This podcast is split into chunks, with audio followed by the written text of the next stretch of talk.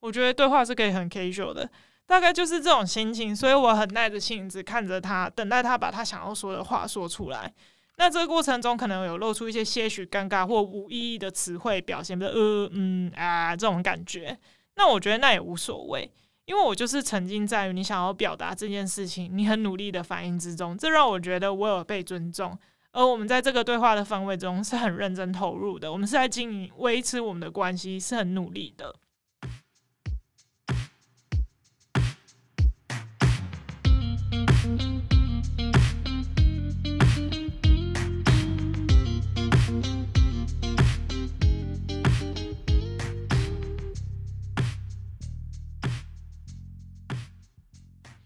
一本好书，今天如此，将来也如此，永不改变。大家安安，我是朱伟，欢迎来到今天的一本正经。我要来介绍一本书，叫做《重新与人对话：迎接四位时代的人际考验，修补亲密关系的对话疗法》。作者是 Sherry Turk，他是一个社会学家。那呃，这本《重新与人对话》呢，是他去采访了年龄层非常广泛的。受访者从小孩到老人都有。那采访主题主要是以怎么看待对话这个为主轴，那进行采访而书写出来的一本著作集这样子。那它是在二零一八年由时报出版。之所以我要介绍这本书，是因为我们都明白，我们现在正处于在一个其实你没有手机就形同于与社群脱离的高度网络时代。我们每天手机都有一堆，有一些啦，有些人可能就会一直被未读讯息给追杀，然后有些比较严重的成瘾者，他可能就会很焦虑，说我还有几个人的讯息没有回，我必须要快点回。然后仰赖手机的人呢，也会从。那就会去想说啊，我存在手机里的那些迷因图啊，我那些照片啊，都还没发出去，哎，是不是要发一下？这样，这种诸如此类，其实你没根本没有马上做，也不会影响人生琐事，反倒成为每天耗费我们大量时间的主要公式。我自己本身就是一个曾经有过非常严重手机成瘾的患者，那也有过，其实我完全不动手机也可以活得好好的，呃。亲近时态，自己这样子形容。严重的情况呢，曾经有过，我每隔几分钟就必须要打开我手机看有没有什么未读通知没有回。那比较就是亲近时态呢，就是我可以一整天、好几天，然后都不开我的 FB。可刚好那时候我又是社团的主要干部，所以我就因为这个坏习惯。就被朋友给直接公开寻人说找要找我，但找不到，有没有人知道这个人跑去哪了？这样啊，然后我们现在就是适逢疫情嘛，政府也有说，就是没事你就不要出来哦，趴趴照，增加就是被传染的风险。所以我们基本上待在家，除了家人以外，想要跟朋友联系，势必就只能透过社群软体进行人与人的虚拟连接。那这一本《重新与人对话》呢，它就是一本在讨论说，科技原本应该是带来便利，却如何矛盾的拉远我们人与人维系情感的方式。作者 Sherry 他也以了梭罗三张椅子说法为架构进行反思而讨论。这其实是一本聚焦专注的书，所以我那时候在读的时候，我也尝尝试着利用番茄钟来检测。如果我一直处于在一个高度集中注意力的状态下，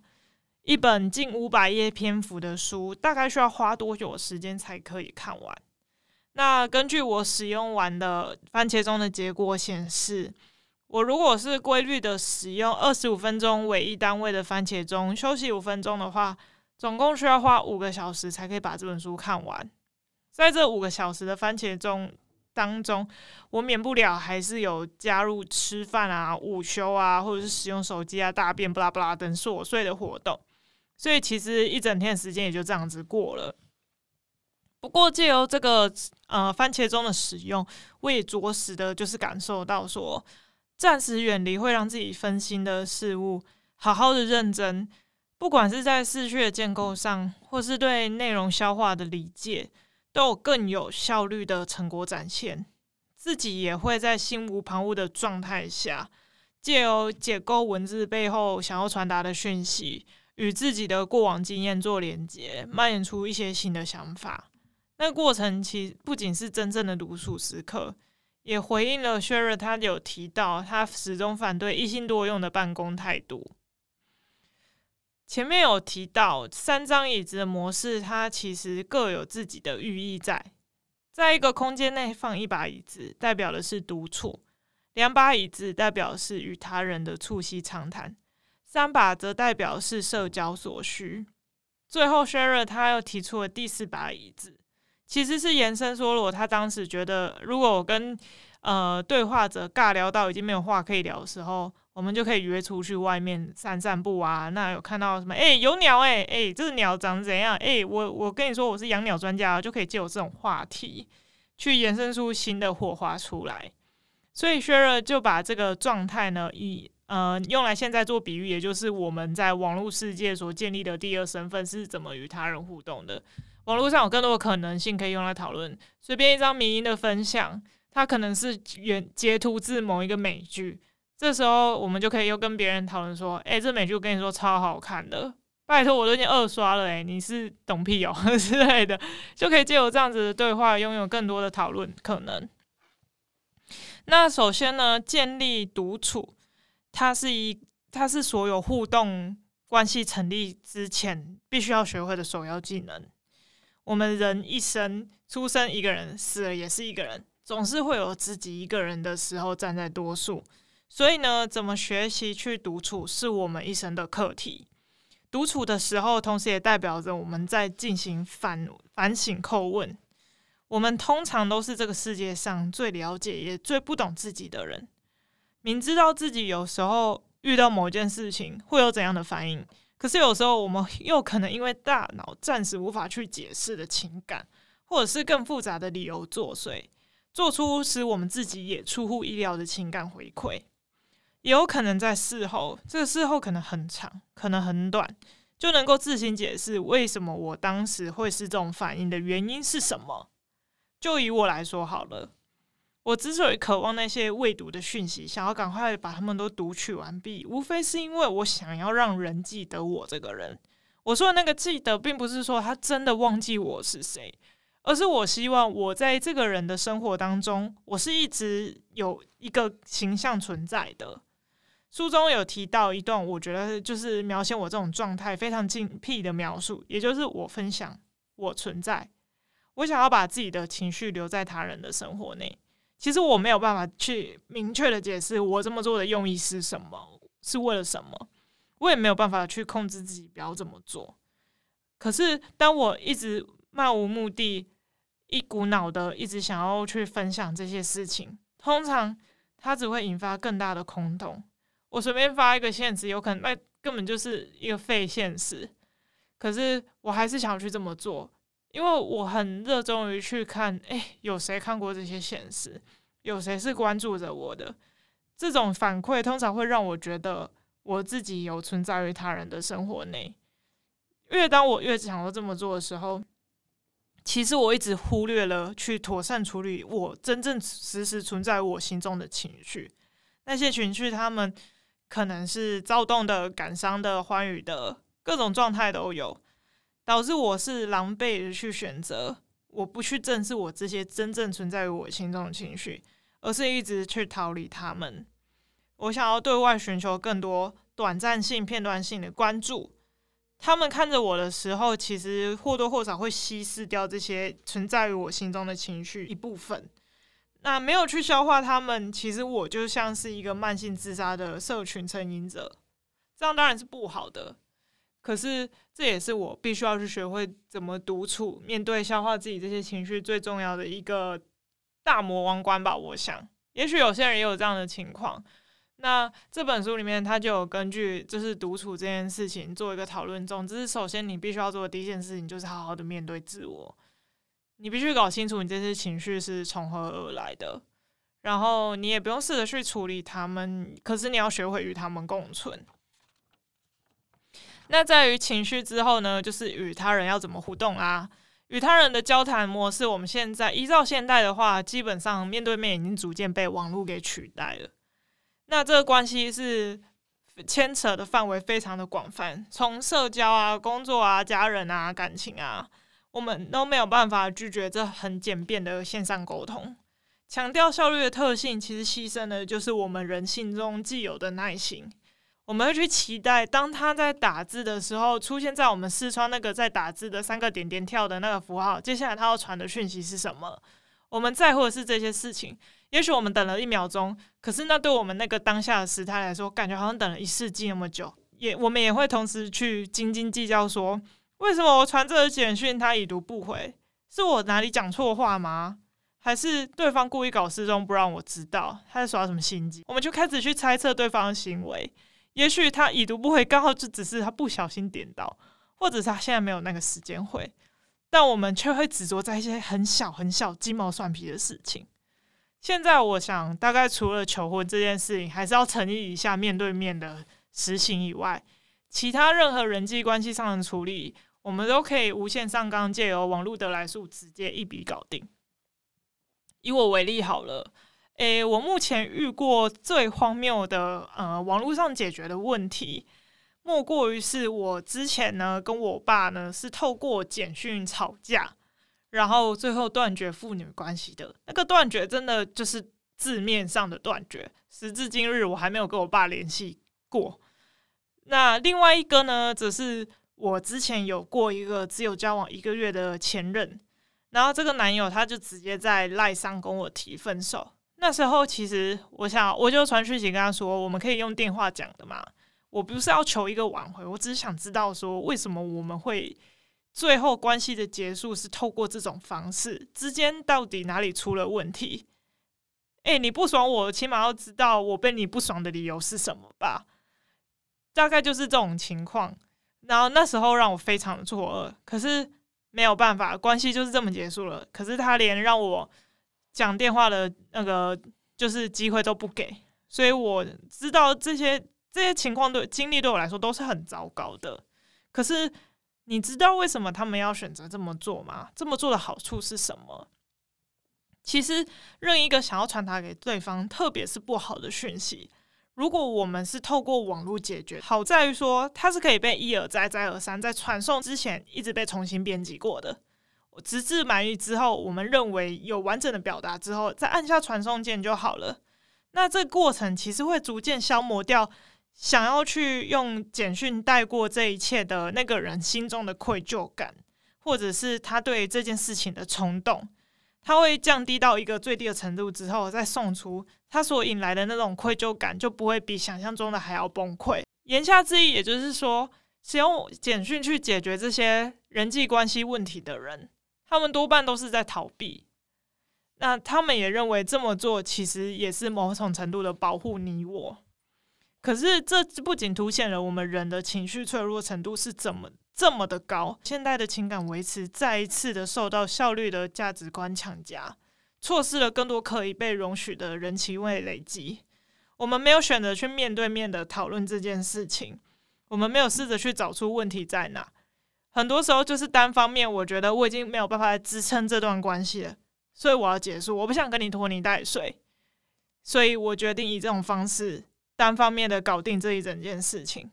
可是这对对方来说的伤害程度，也许比你当面直接拒绝他还要更令人难受。只是我们失去了同理心，我们没有去想到这一切，所以我们以这样的方式去解决这段关系。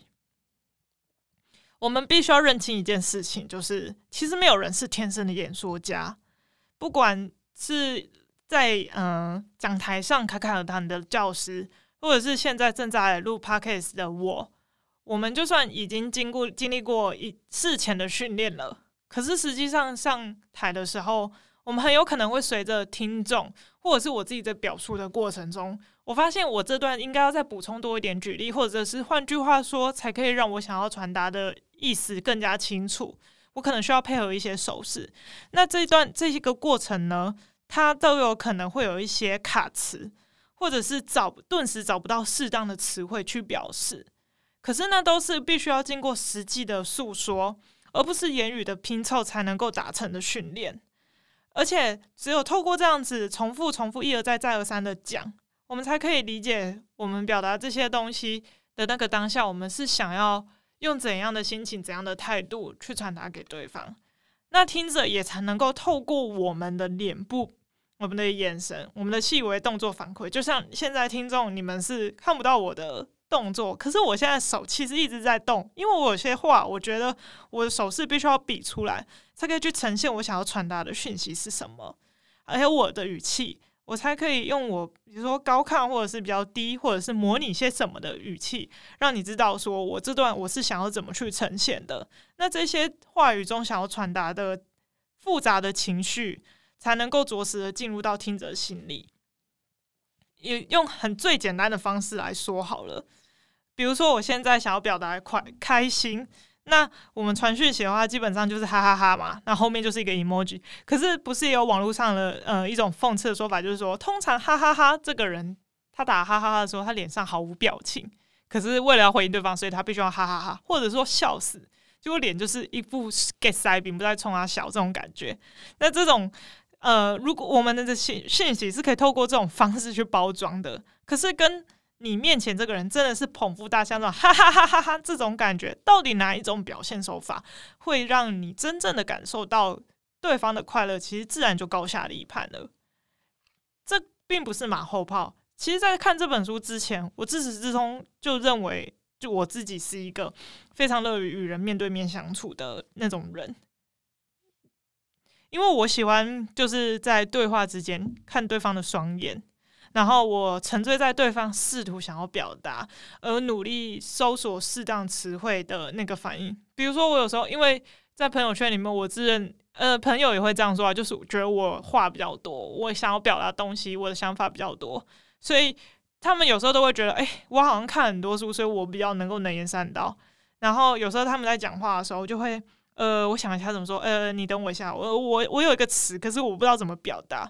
这时候我都会就就是。想说，就是你不用那么紧张啦。我觉得，反正就慢慢说啊。我自己还不是乱讲一通。有时候我在那边掉书袋讲出来词到底是正确不正确，我也不晓得。你也没纠正过我。我觉得对话是可以很 casual 的，大概就是这种心情。所以我很耐着性子看着他，等待他把他想要说的话说出来。那这个过程中可能有露出一些些许尴尬或无意义的词汇表现，比如呃嗯啊这种感觉。那我觉得那也无所谓。因为我就是沉浸在于你想要表达这件事情，你很努力的反应之中，这让我觉得我有被尊重。而我们在这个对话的氛围中是很认真投入的，我们是在经营、维持我们的关系，是很努力的。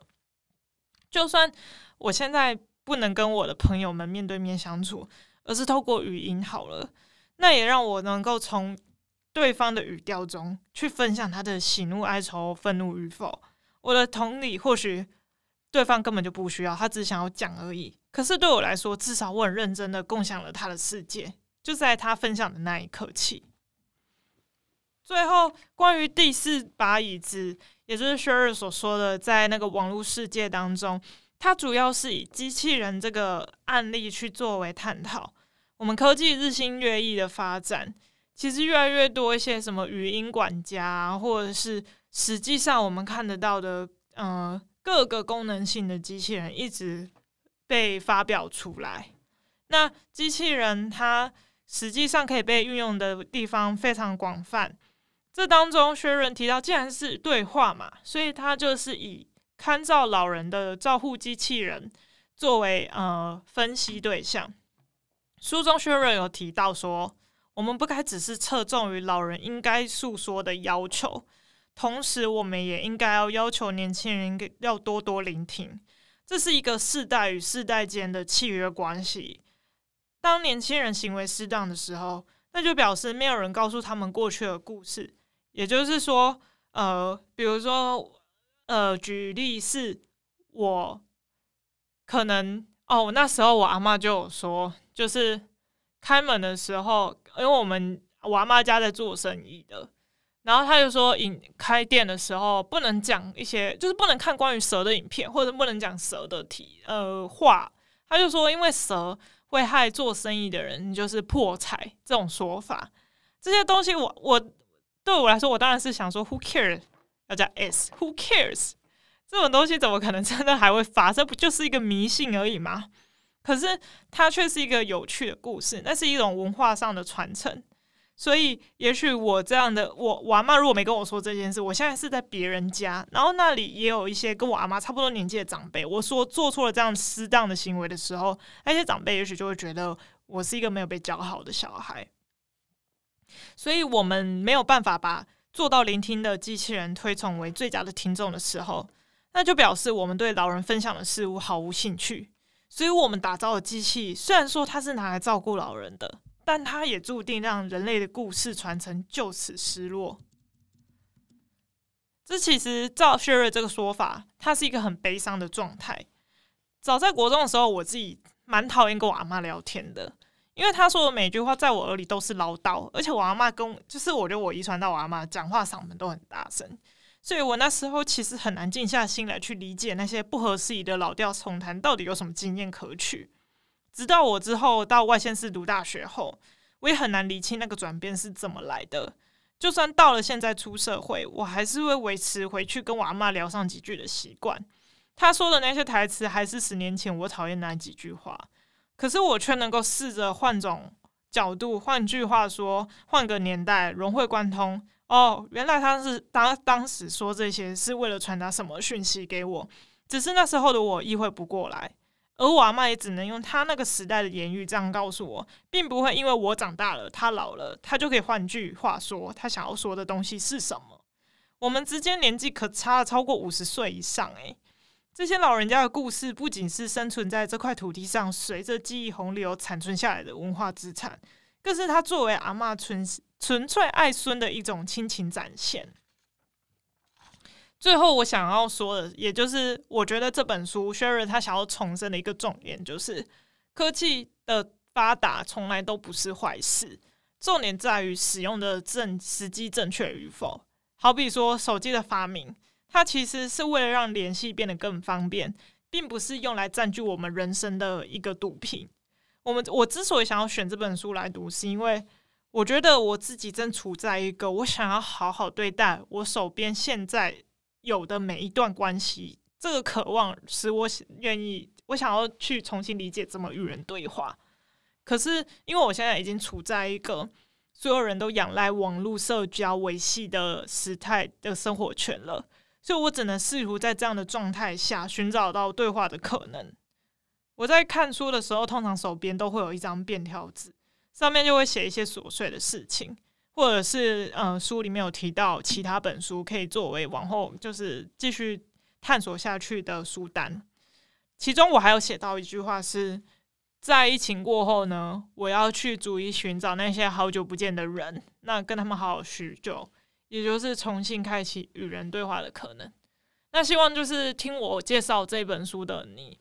也可以好好去思索对话这件事情，而且还是面对面哦，它的重要性是什么？我们作为人，我们真的最终要沦为只能靠那些颜文字、那些 emoji、那些哦笑死、那些迷音来维系我们的感情吗？我相信不只是这样子。所以希望大家会喜欢这本书。那我是朱伟，如果你喜欢我们我介绍内容的话呢，就多多支持我们的 podcast 一本正经吧。好，就这样，有缘再见，拜拜。